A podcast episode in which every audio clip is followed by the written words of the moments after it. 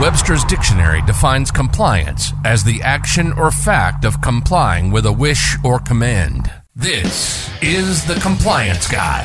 The Compliance Guy. As a healthcare provider or healthcare professional, navigating the muddy waters of compliance can get tricky. And that's why we're here. Helping you mitigate risk while increasing your profitability. This is the Compliance Guy. Now, here's your host, Sean Weiss.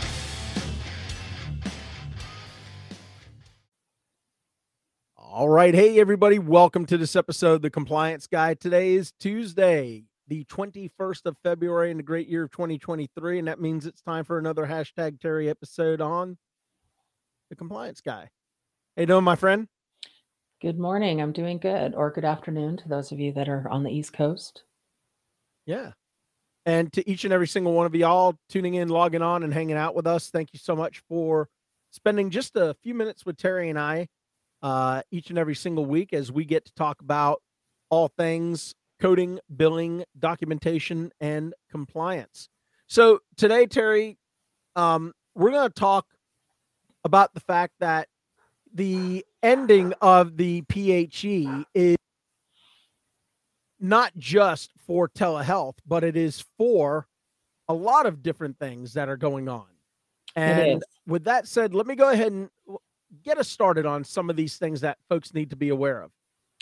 Okay, so the first thing I really want to hopefully add to our listeners who's in charge of updating this information? Because one of the things that I have found is not just with coding, billing, everything, is that it seems like when things are going to be effective January 1st, around December 31st, people are like, oh, shoot, I forgot to train. I even have payers, you know, calling me and saying, yeah, we kind of forgot that part.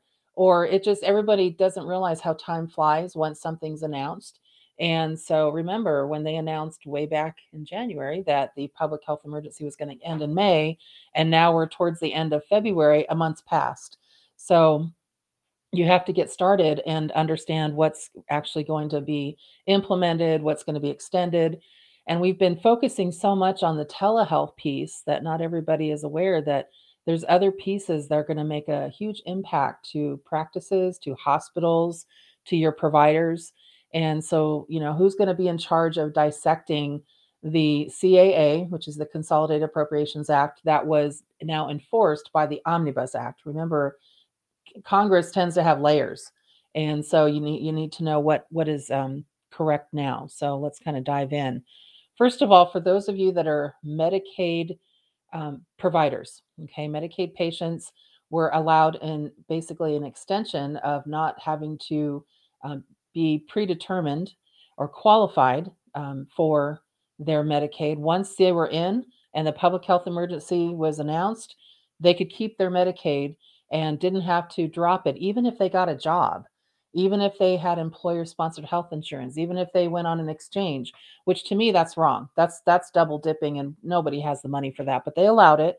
But um, what's going to happen that was between 4 and 14 million people. That's a lot of people. And if they didn't qualify so they're not going to qualify or they may not qualify let me back up may not qualify for their coverage any longer. Um, as of april 1st states were allowed to now start the uh, redetermination process. So that's in just a short six weeks. And so they'll have to manually check because there might see be some, you don't want denials after the fact with a patient coming in and showing you an old card or an old treatment authorization paper and basically they're not they don't have coverage. So this is going to be important for those Medicaid practices and hospitals to they they were kind of under the flexibilities, they were just like, oh, it's fine. Uh, they have coverage because they had it during the PHE. Now you're going to probably have to hire a staff or at least direct that um, that task to a staff that is on top of it. Uh, the next thing, and Sean and I know this is this is why I think the public health emergency was extended as long as it was, and that is the hospitals have been getting a 20% increase uh, for COVID treatment payments and that's going to end once the once the uh, public health emergency ends. Because remember it, they were getting that so that they could offset some of the capacity at their hospital and also because they couldn't get in elective surgeries because those were put on you know the side and that's where hospitals make their money that's where physicians make their money that's where practices make their money are elective surgeries. So when you're having to deal with long-term covid treatment they're like okay well we'll give you a bump in that um, you know while they're in the hospital but that's going to go away. So it'll be interesting to see how that affects patients who come to the hospital for covid one of the other things is the 1135 waivers. So some of the um, wa- under those waivers, one thing, one of the things that will relax, and CMS said it on their recent call that I mentioned last week when we were talking about this on the Compliance Guy Roundtable, is that they will not extend the supervision rules. They said no, no, no. The supervision rules, whether it be incident to or the um, the rules as far as supervising diagnostic tests, um, that we're talking about the non-physician providers they've really enjoyed some relaxation on things over the last three years. And then also yeah, they've had the most flexibilities. Health. Oh, it's ridiculous. And rela- overseeing home health services, things like that, those are going to go away where it's now going to have to be physician supervision. Uh, physicians, the one that, you know, certifies home health. And this is for protection. This is for safety. So, you know, they've noticed that relaxing some of those rules may have been helpful they're they're not absolute as far as safety of the patient. And be, I'm gonna I know I've got a few here, but uh, the one I wanted to throw back to you, Sean, because I actually don't understand this one, or I should say I wasn't. This isn't something that's in my wheelhouse, and this was the Stark uh, physician and self-referral law flexibilities, including the right to make less than fair market value rental arrangements, as long as those were for COVID. Uh, that ends with the PHE. What is that about? Do you know about that? Yeah. So, um, so yeah. So what, what that, that respirators was, stuff, or I wasn't sure. Yeah. So there, there was, there was, um, there were a lot of arrangements that were allowed because they had to be made very quickly and they were not held to the same standards as normal contracts would be when you're engaging in let's say a rebate program or in a purchase program where you are required to have contracts that meet either commercial reasonableness fair market value. Oh. And once the once the public health emergency ends any and all contracts that you have with vendors irrespective of when they went into effect will have to be re-evaluated to ensure that they are both commercially reasonable and they meet the definition of fair market value. Um, well, that's going to really now, put a burden on administrators. They're going to have to really start getting out those contracts. yeah. Now, as as that as it pertains to Stark, okay, so that yeah. that's the the contracting with vendors. Now, as it relates to Stark, if remember, Stark is the self referral law.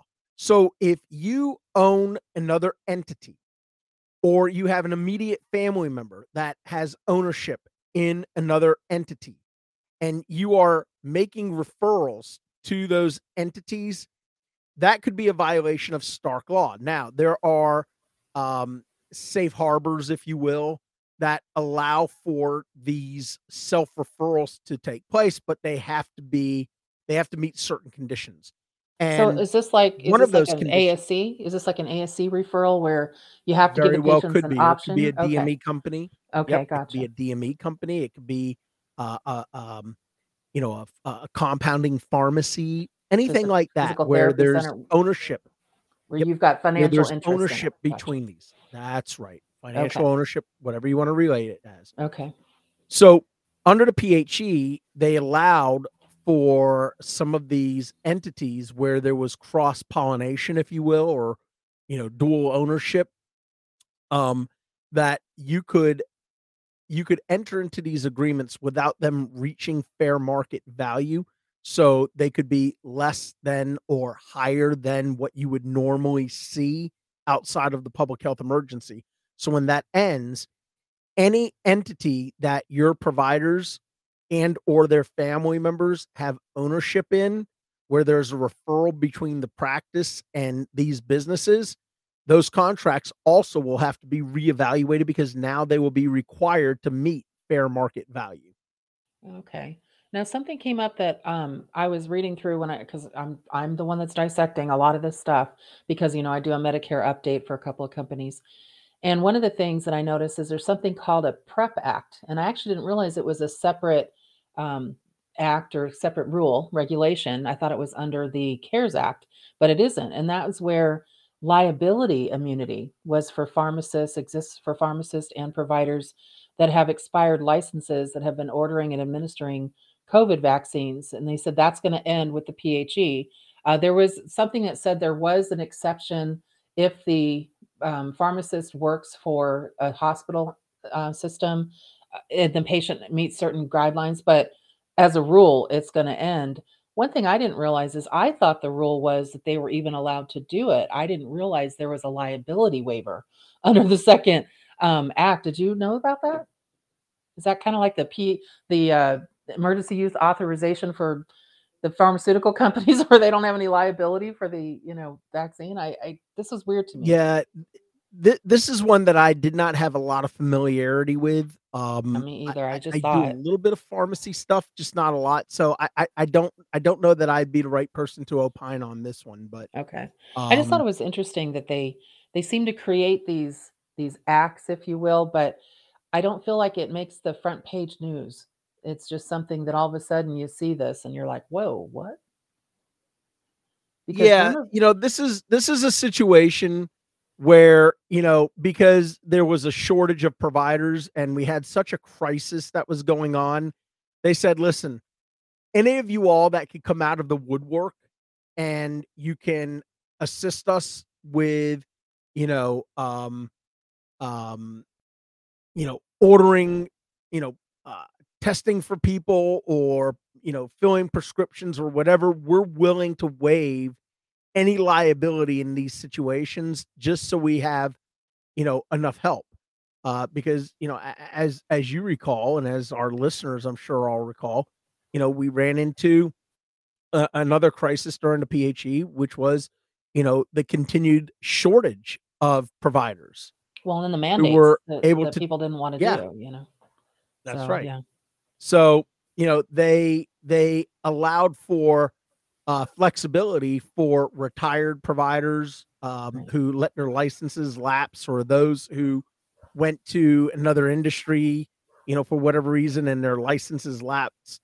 They allowed them to, you know, function as if they were still licensed providers without having to bear the liability. Well, and remember, listeners, um, what we're talking about are two different things as far as crossing state lines is now uh, been gone by, there's only four states that allow it without being licensed in that state. So, you know, Sean and I have talked about that part before as part of the public health emergency, where if you were a physician in New Jersey and you're, you know, the snowbird, your patient went to Florida, you were allowed to see them during the height of the pandemic, which was 2020 and maybe a little bit into 2021 until the vaccines came out. But that most states, and I was surprised, California, they're like, no, no, no, you have to now be licensed in the state you practice. So any of those retirees that came out of retirement that are no longer licensed, you better not be practicing medicine or you're doing it without a license. And so that that's different than administering COVID vaccines. Okay, so that is is under a separate umbrella. Um, one of the things I did notice when they talk about a lot of these flexibilities, and here's the government passing the buck, whenever they say anything about, well, this is going to end, or this may end, or uh, this should end, it's funny they don't just they're they're not they're big on mandates when it benefits, but when you're trying to get a clarification when it's benefiting the physician, you can't get it. They do leave it up to states. So I think not only is when I mentioned at the start of this, you know, who's in charge of this, not only do you need to read through the um, Consolidated Appropriations Act of 2023 and then how it how the omnibus bill has uh, what their enforcement is there, you need to make sure that you are specific on your state. So then you've got to sit down, you've got to say, okay, where does this fall for my state? Whether you're, you know, wherever you are. Um, and I don't know, Sean, if you put it on your website for the compliance guy. I know it's on mine at terryfletcher.net. I have the, my latest article up there. It'll have the the link to your state, what they allow and what they don't. So um, if you don't have it, Yeah. Sean, feel free to to place that up there. I think you might have it. I know I sent it over to you. Yeah. But um, but state information. I mean, remember we're the United States of America, so states have a lot of autonomy when it comes to what they will allow, what they won't allow. The government is just about government patients, so Medicaid, Medicare, and then they even say, well, even though Medic and through Medicare we say that you know we're going to allow a doctor to see a patient across state lines if that state doesn't agree with us then you have to follow what the state says so that that's a really big deal when it comes to um, not only your liability but your malpractice so there's well, so remember we talk parts. about it. Yeah, we talk about it all the time, right? We do. y- We talk about preemption. And Right. remember, if your state laws are more restrictive or stringent than what the federal government has established, then you have to comply with your state laws. Remember, under the preemption laws, states can never make it any easier than what the federal government has established as a threshold, but they can make it as restrictive as they Or- want. or more, so right. be aware of that. Right. Well, and this kind of it reminds me of what we were talking about on the Compliance Guy Roundtable um, today at our special episode. That it was, you know, about mi- mitigating risk. You know, one of the things right now. I mean, we're in February, but it's going to take your listeners. It's going to take you a long time to at least a month to weed through all this. I mean, I'm I'm still about a third of maybe two two thirds of the way through the you know CAA and at some point you just want to skim it but then all of a sudden i found this prep act and then i find this other stuff about you know um, incident to and i find this thing about um, supervision and it's like well i guess i better go back and actually read word for word the context you can't expect Yeah, leave the to- skimming. Yeah, leave the skimming of the documents to the politicians, the ones Yeah. who put it into legislation and sign it. Right. Here's the four thousand dollar bill and and- or four thousand page bill and um, one trillion dollar bill, right? Um, that we're gonna go ahead and pass, but we haven't really read it. But um, we have to read it because it seems like in the provider space, we are more liable than than what some of the entities who create some of these policies are. And so Oh, it's really it's really important to not only do your homework, but then make your you got to you've got to update your policies now. So how many of you and I'm I'm this is a rhetorical question, but how many of you our listeners here changed when they realized that the public health emergency, remember it was it was renewed 12 times, wasn't going to end after the third time. You realized, okay, this isn't going to end anytime soon. So we have to actually have a temporary policy in our office of this is how we're going to handle telehealth. This is how we're going to handle physicians coming out of retirement or helping out or how we're going to handle our mid-levels and you know how we're going to are we really going to do incident to when they say we can do it virtually which made no sense to me still doesn't. So how are we going to handle that? Now you've got to backtrack. Even though some things are flexible and will be extended to a point you have to remember not everything to a point through 2024 you still have to know how to start rolling things back. Um, one of the things that I, that's ringing in my ear that I keep hearing from CMS and last week's CMS HHS call was the flexibilities are there until they're not needed anymore. So how can you prove that you still needed it if you're following OSHA, if everybody's vaccinated and boosted a million times and you have all the masks, you have everything in place for protection, then how can you basically support a phone call if that patient could have come in in person? you know those kinds of things are in my head thinking are they going to use that statement? Are they going to use their inference to that uh, against a provider? We don't know um, the other thing that came up on our on the compliance guy um, earlier was the fact that you have to also make sure at this point what are you going to do for telehealth are you going to invest in you know turning on a switch within your emr that has a hipaa compliant platform or are you going to not do it anymore because you're not going to be able to use Skype or FaceTime on a patient's phone that they've been used to now for three years. You know, Sean, one thing that's funny to me, people don't understand why in some um, employers only give two weeks paid vacation at a time. You know, if you want to take a month's vacation, like, well, we really can't lose you for a month. It's because anything you do for two weeks is a habit. So just think how long we've been doing the PHE, three years. so this has now become know, very insane, habit right? for me. Yeah. And so having people, and I feel for the practices out there, having people having to deal with you know something they're like wait this is a new normal. It's like no it's really not. Now it's let's go back to things are i mean I, i've heard the whole thing you can't put the genie back in the bottle you can't close that door blah blah blah. But we cannot continue to have this kind of money spent on these open door policies that have no rules. It, it's it would bankrupt the medicare system in three years. So we we have to make sure that now regulatory you know um, rules that were in place before that we're understanding that we're going to have to now enforce them. And i know and the government is. I think the the biggest thing and, and sean i know you've had to do this when you know you've audited a practice is that the timeline is going to be so wacky. It's like what was from march 2020 to december 2020 and then what was invalid from you know january to this date in 2021 and then from the end of 2021 to 2022 i mean there's so many cutoff dates that weren't calendar years and, and and again they're doing it to us again. May 11th so may 12th is the start of something new so you know i think that's going to be a really big deal for practices. Yeah, no, I agree with you 100%.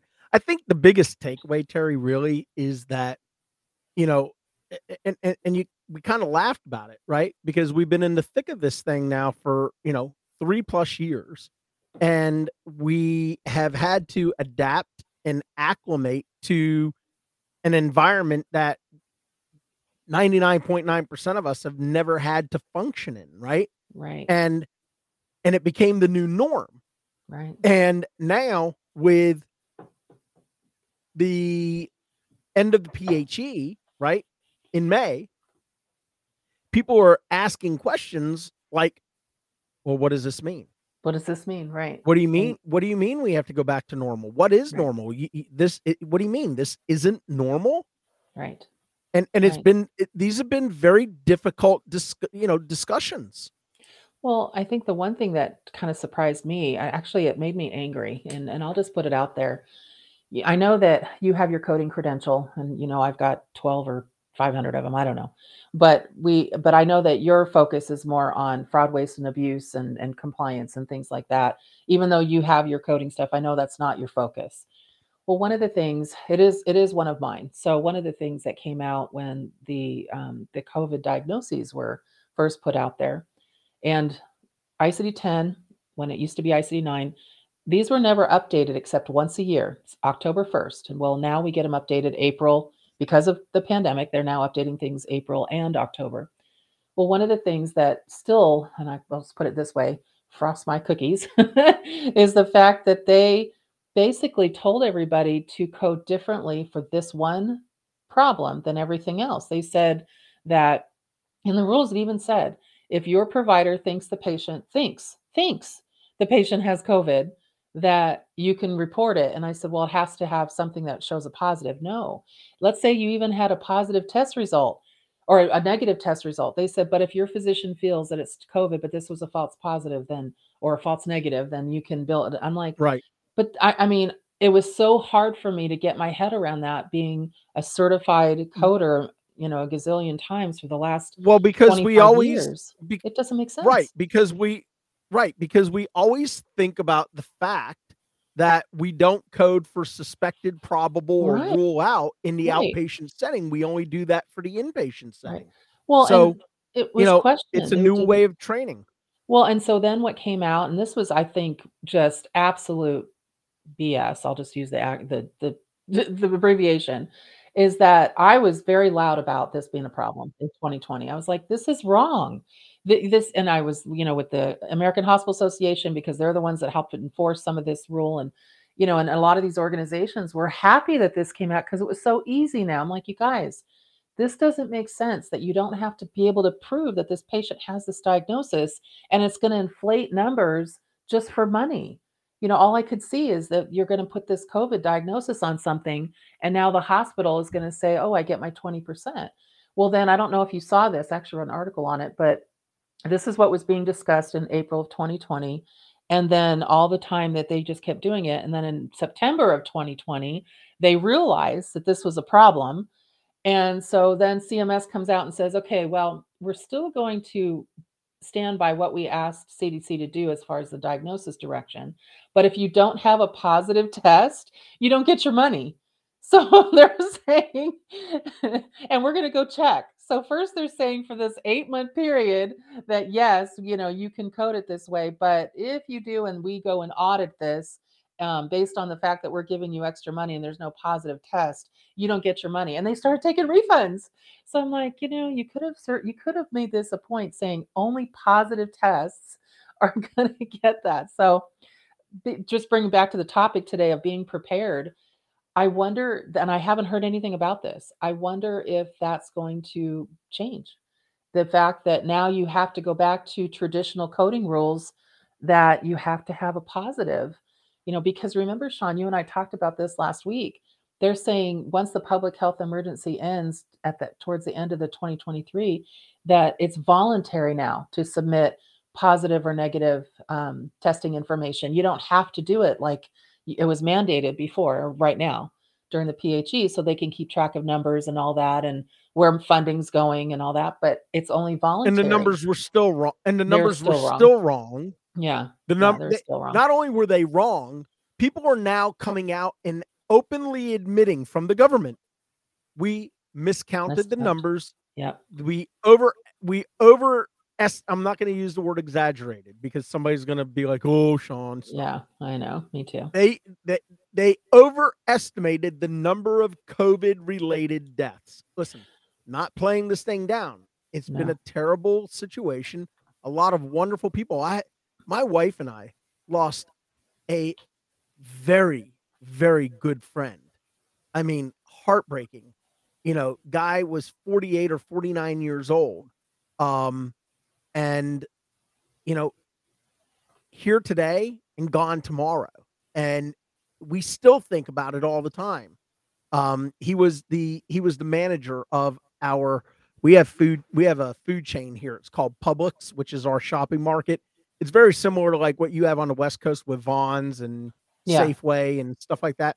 So um you know and we were in the store and, and it was crazy because you know i said to him you know and I'm not going to say his name. I said, but I said, you don't look real good. He goes, eh, you know, I haven't been feeling good. He goes, and just kind of tongue in cheek, he goes, ah, probably have COVID. And like two days later, his brother texted my wife and he was like, so and so's in the hospital and he's on a ventilator and he's, uh. they don't think he's going to make it. And he was gone like 24 hours later. So you know the the the woman who one of the women who works for my wife um got covid. She was on a ventilator on and off the ventilator three or four different times. They didn't think she was going to make it. Thank god she made it and she's doing well. So i don't want anybody to listen to what i'm saying and they're going to be like oh here you go. No I, I take this public health emergency very seriously. Remember i have underlying systemic disease processes myself. I was scared to death Right. You know, but as more and more science became available, as more and more healthcare providers who were on the front lines were raising concerns, I had to listen. Right. Well, and then we had the similar thing with a family member. And this is what kind of this is probably what made my head explode in 2020. So my husband had an uncle who was in Texas and he had stage 4 liver cancer. He was already hospice. He was already at the hospital. They didn't expect him to survive another 10 days. He was also 96. So just, you just knew it was his time. And, um, you know, sweet man. And then we get a call from his um, daughter, because his wife had passed before that years ago, and said that they have COVID as his reason for death on his death certificate. And she's like, Terry, we don't want that on there. She says, What, what do we do? And I'm like, unfortunately, if if you try to make waves right now, you you could find yourself in a problem. And that was in 2020. And you know that any doctor who came out against it was an issue.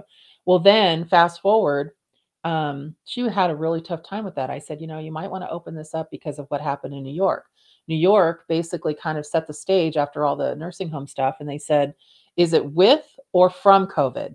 They said, and that was actually one of the po- most positive thing that's ever come out of New York was we want the we want the breakdown and we're asking all of the hospitals now was the did the patient that passed away was the death because they just had it but they were comorbidities that actually was the reason for the death or did they pass away from covid and the one thing Well, that correct really me if I'm wrong.